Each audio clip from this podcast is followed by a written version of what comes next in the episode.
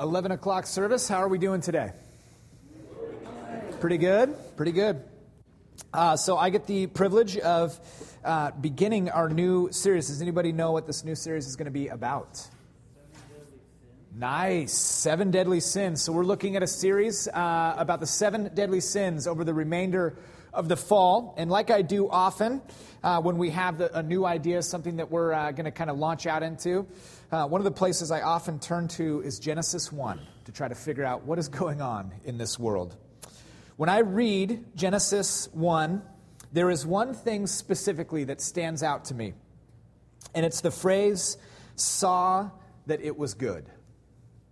Saw that it was good. It's almost as if when you read that, that uh, there was a potentiality that it wouldn't have been good. That, that maybe the creation in some kind of uh, roundabout way wouldn't have been what God desired. That God would have created everything that He created in six days and then take a step back, looked at it all, and said, Ugh, I could have done better here.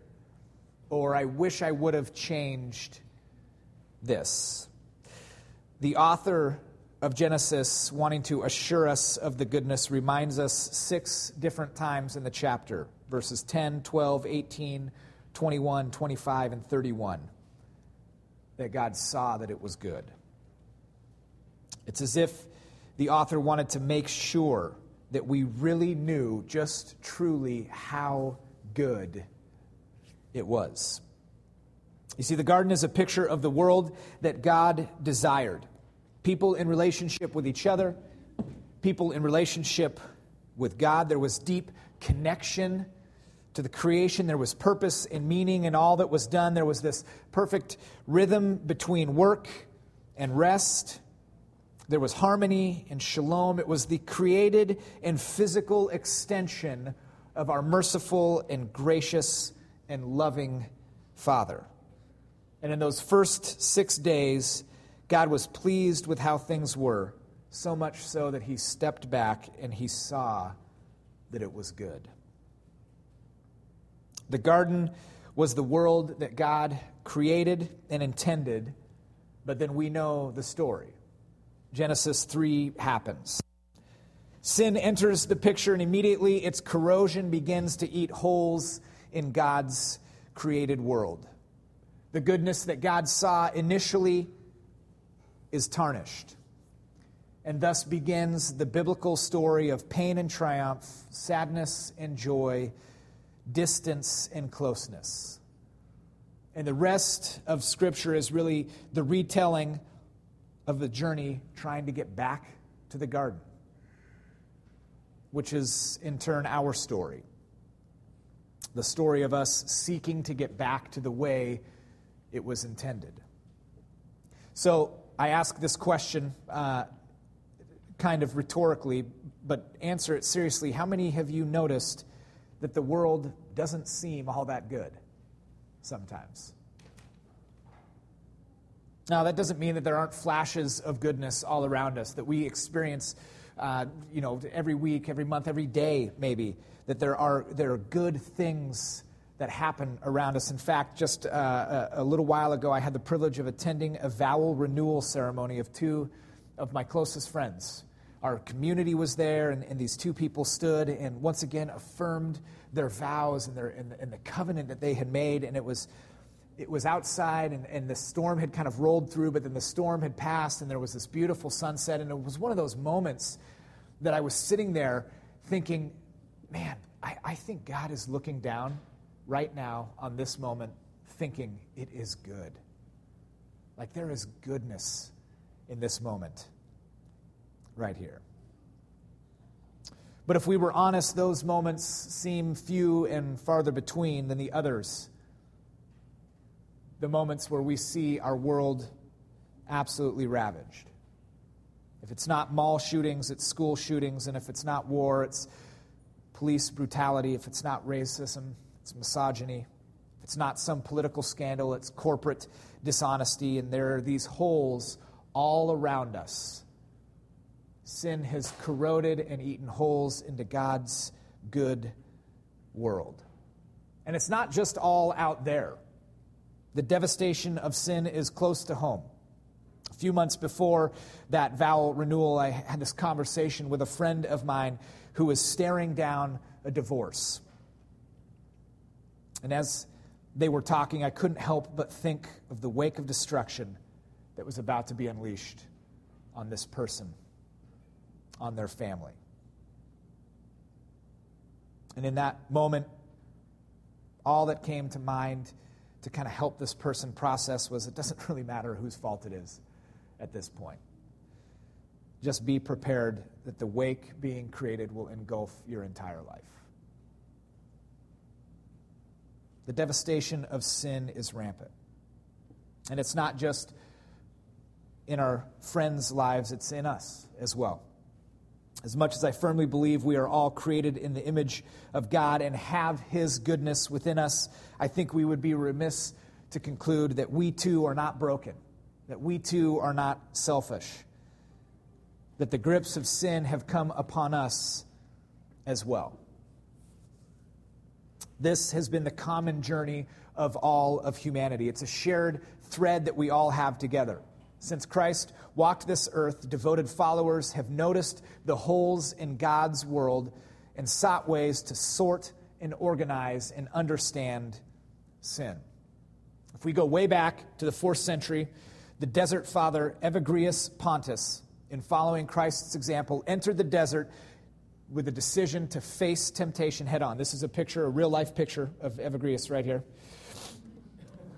He went into the desert saying, I am going to figure out, I'm going to face temptation head on. He emerged later and had written down eight thoughts, eight sinful postures that he believed threatened all of humanity. We have come to know these as a list of seven deadly sins. And it is what we plan to study for the remainder of the fall. So let me, let me take a, just a brief moment and, and look at the history of this, because the history is quite, uh, quite interesting. Evagrius' list uh, included this gluttony, impurity, avarice, sadness, anger, acedia, vainglory, and pride. And these were the eight thoughts he believed could beset any disciple of Christ. These eight things, these postures, these thoughts, these sinful actions are the things that could derail somebody from following Jesus. So later, about 100 years later, in the 5th century, John Cassian, who was a student of Evagrius's, brought this list to the Western church and accompanied the list with spe- uh, specific ascetic practices that could be used to guard against them.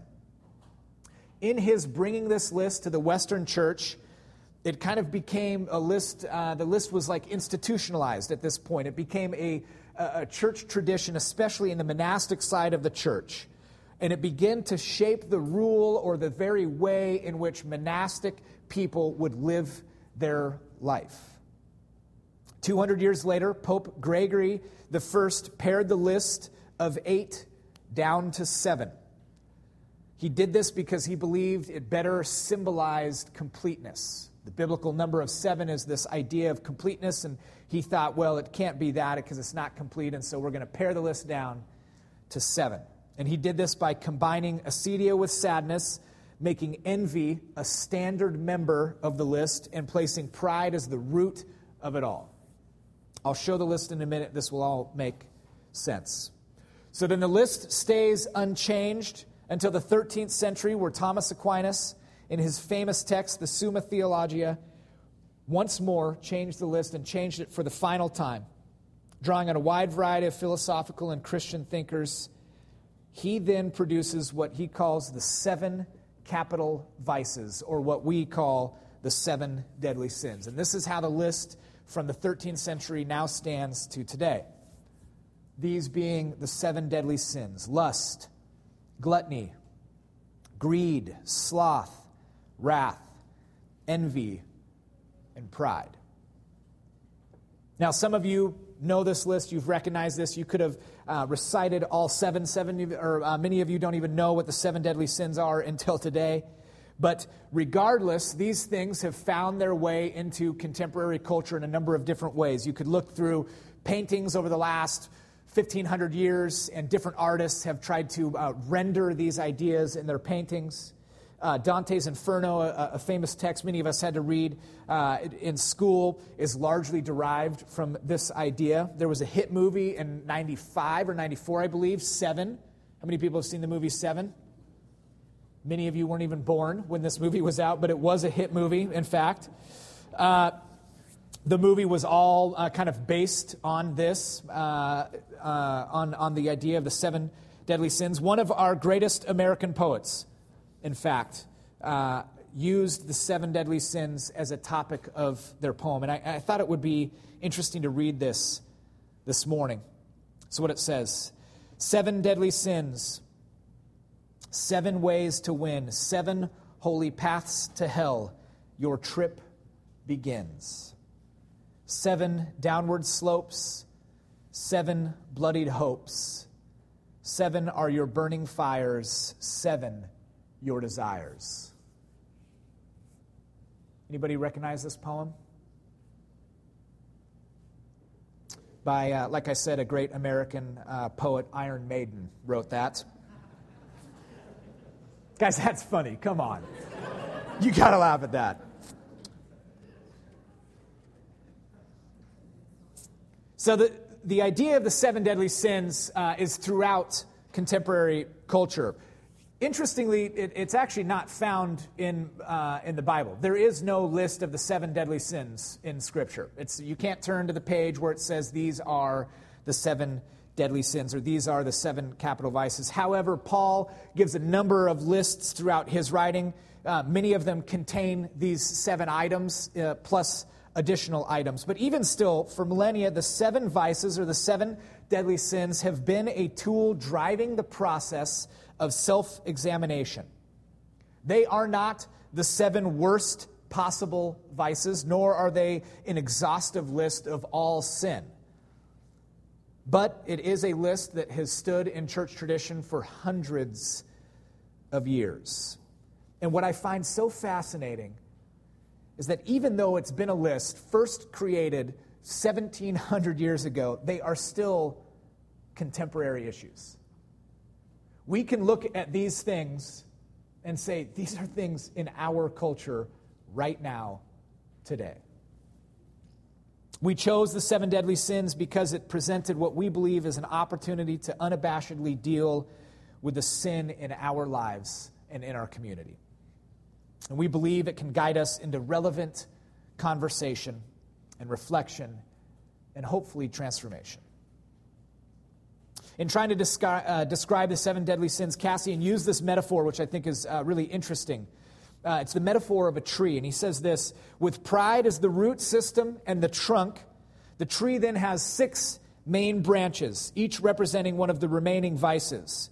And each of those branches then grows smaller branches, and each of those smaller branches has the ability to produce poisonous fruit. He says this For a tall and spreading tree of a noxious kind will the more easily be made to wither if the roots on which it depends have first been laid bare or cut. And a pond of water, which is dangerous and will be dried up at once if the spring and flowing channel which produce it are carefully stopped up. You see, if we truly want to stop sin in our lives, then we can't just admit that the tree is present. We need to be willing to cut down the tree. We need to be willing to stop the flowing spring. And this presents us with what I believe is one of the greatest paradoxes of the Christian life. And it's our need to constantly own and disown the sin in our lives. To recognize it, but then flee from it. In humility, to acknowledge and admit its effects, but then seek a different way. If I look at Cassian's metaphor of the tree, put myself in that position, it sometimes feels like I just get that spring of water diverted, or, or, or maybe just the tree. I, I just get all of the wood stacked from chopping that tree down. And I take my gloves off and I put the axe down and I walk into the front yard just to find a new, fully grown tree.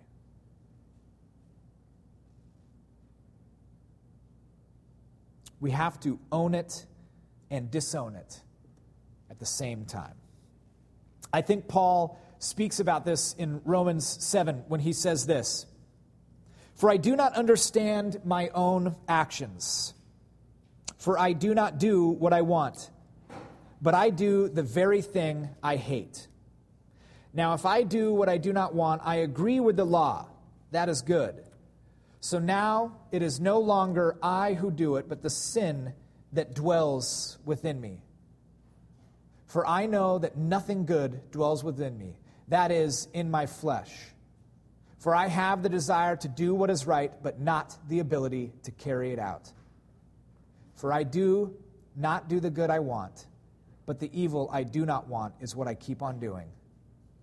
Now, if I do what I do not want, it is no longer I who do it, but the sin that dwells within me.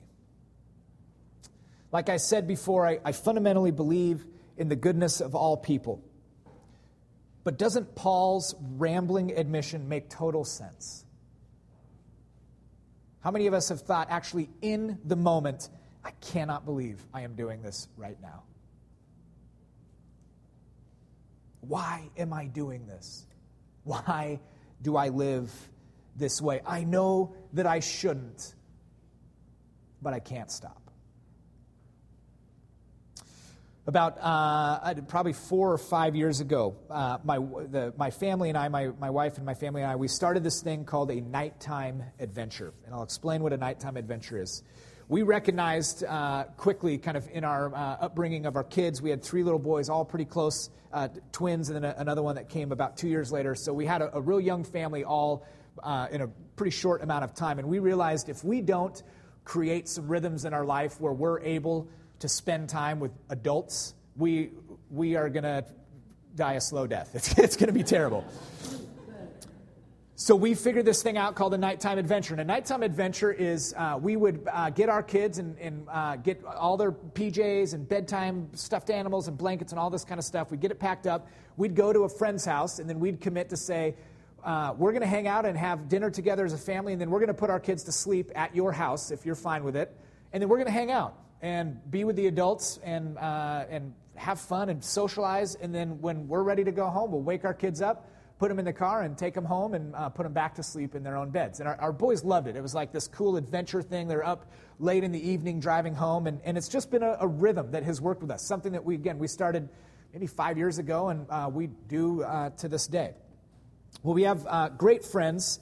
Uh, and uh, and we tended to be at their house a lot, and we would bring our kids and we would do these nighttime adventures. And they were gracious enough to say, um, why don't you just put all three of your kids to sleep in our king bed? So uh, it was upstairs, and all three of our little kids would uh, go into their bed and fall asleep eventually. It usually would take 30 or 45 minutes because they're so amped up by being all in the same bed, but uh, it was worth it to us.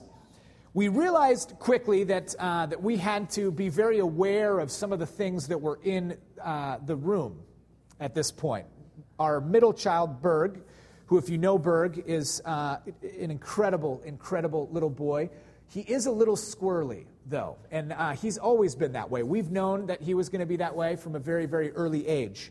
Uh, but he's got an incredibly sensitive heart, and, and he's imaginative and, and, wonderful, and, but he does like to get into stuff. And so we learned the hard way, uh, kind of a, a, first pass at this, that uh, we put all three of them to bed, and, and we came in later that night to pick them up, and we had noticed that there was pen mark all over the sheets of the bed because Berg had found a pen next to the, to the side of the bed and took the cap off and was fascinated by it and drawing on sheets and hands. And so we learned quickly, like, okay, when we do this, when we do nighttime adventures, we've got to clear the room. Like, we got to get in there first and clear the room and make sure that there's nothing in there. So uh, we uh, went back to the same house. This is at uh, Brad and, and Julie's house, and our three kids are uh, sleeping in their king bed, and we have gone through and fully cleared the room, and uh, everything is great. And you know, around 10:30 or 11, whenever we were going to go home, go in and uh, wake Berg up, and I realize that Berg's hand is clenched like this when he's sleeping. We get the other kids out to the car, and, and I'm kind of wrestling Berg up, and he's in that like weird, totally uh, asleep state, but kind of awake state. And I'm trying to figure out, I'm like, Berg, what's in your hand? What's in your hand? And he's not really answering. And finally, I'm able to pry his hand open. And in there is a bunch of crumpled up paper. And I kind of look around and I'm, and I'm looking and I notice, oh man, Julie's Bible is no longer on her, her bedside table at this point. It's like kind of scattered and pushed over into the corner. And so I pull out the crumpled up paper out of Berg's hand and unwrinkle it, and it's uh, a majority of the book of Hebrews has been ripped out and just in Berg's hand, clenched. Of course, we're unbelievably apologetic, and Julie, I'm sorry about the Bible, or, you know, we'll get you a new Bible, all this kind of stuff. And, and, uh, and, and, we get home, and, and that next morning we're sitting, I'm sitting with Berg, and, and I'm just, I'm kind of dumbfounded at this point because, um, you know, you, there was consequences, all this. We had had these conversations a number of times, and I'm just like, Berg, what, why would you do that? Like, you know, not only do you not rip pages out of a book, but it wasn't even your book. So why are you ripping pages out?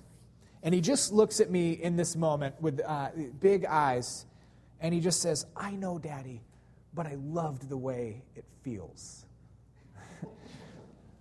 And Berg, as we've gotten to know him, and, uh, and he be- has become one of my closest friends, Berg is very tactile and he loves the way things sound and loves the way things feel. And my guess is in that moment, the sound of ripping paper and the, the feeling of clumping up in his hand was fascinating and felt really good to him.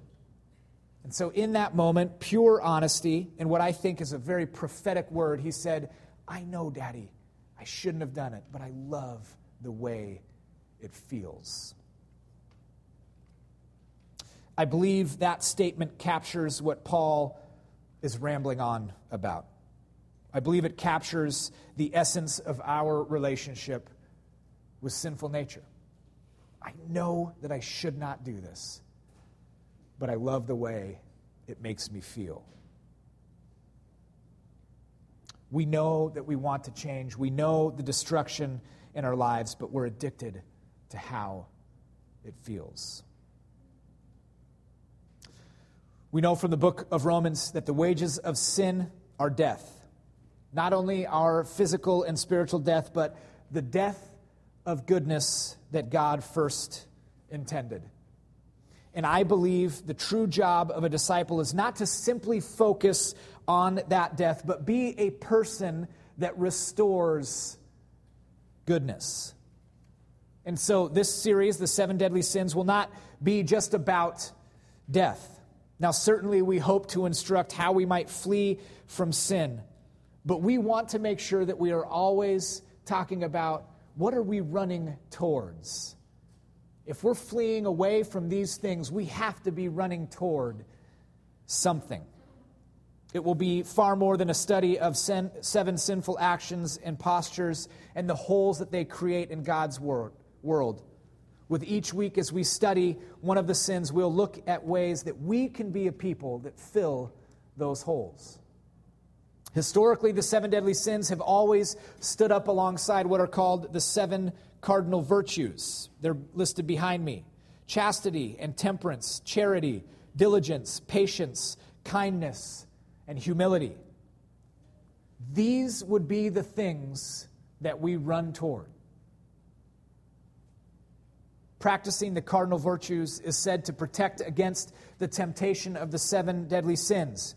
Rather than living a fear of, the, uh, of transgression, the idea is that you orient your life around godly and biblical virtues that in turn shape who you are as a person. Another historical way, and perhaps what I find more compelling way to look at the seven deadly sins, is to compare them with the Beatitudes. Let me read them this morning.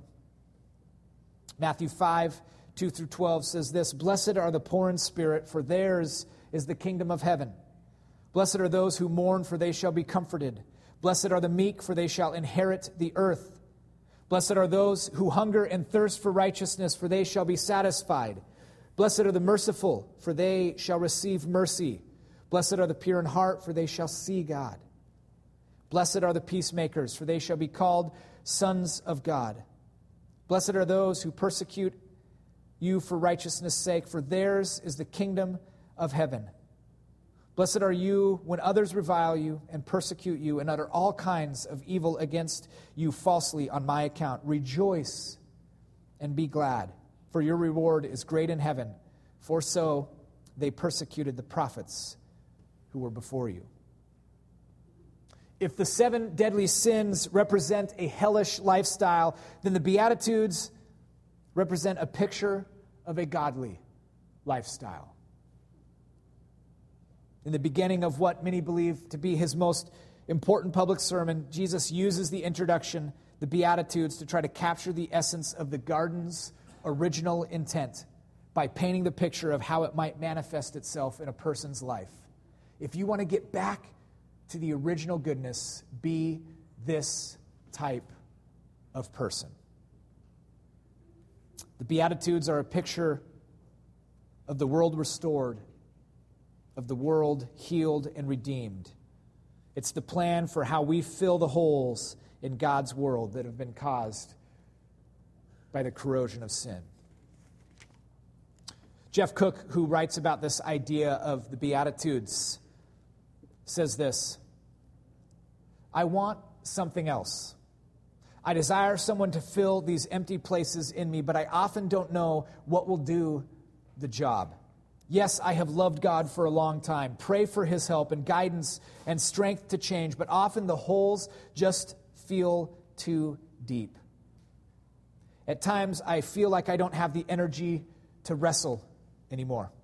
It's easier to give myself over to these tendencies, to these voids, to just let them do their thing. But yet, another part of me says this just isn't right. This is not how things are supposed to be. I want to be alive in ways I can only dream of. I want to shed this dead weight and run again. I want what I think Jesus had passion, joy, wonder, an invigorated soul. The Beatitudes offer me and offer you that reality. They are the antidote to the poisons we so readily consume.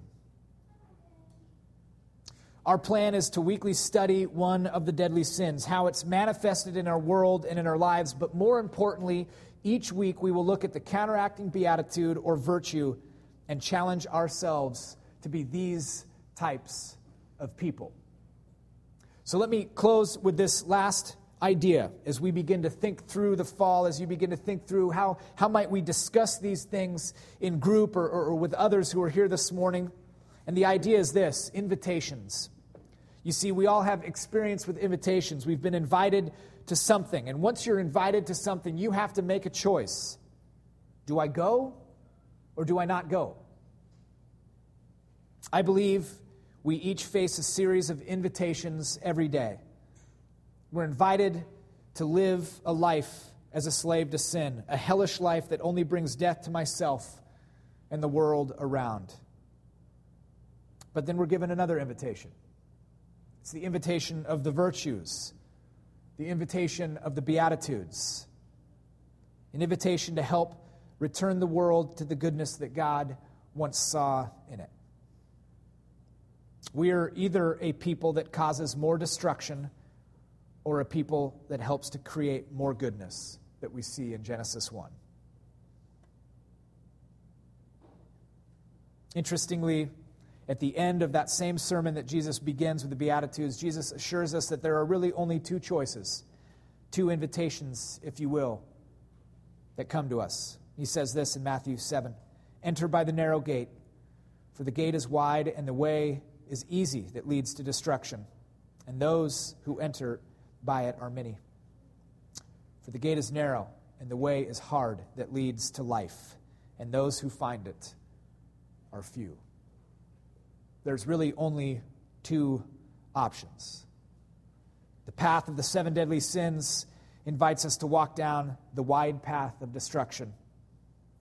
Yet those who walk the narrow path towards life live a life of virtue, a life that embodies the Beatitudes. So, as much as this series we're about to embark on is about the seven deadly sins, it's really not about the seven deadly sins. It's far more about being who I believe God has invited us to be a restorative and redeemed people, It's about humbly admitting our brokenness, seeking a new way, and filling the holes in God's world. Would you pray with me?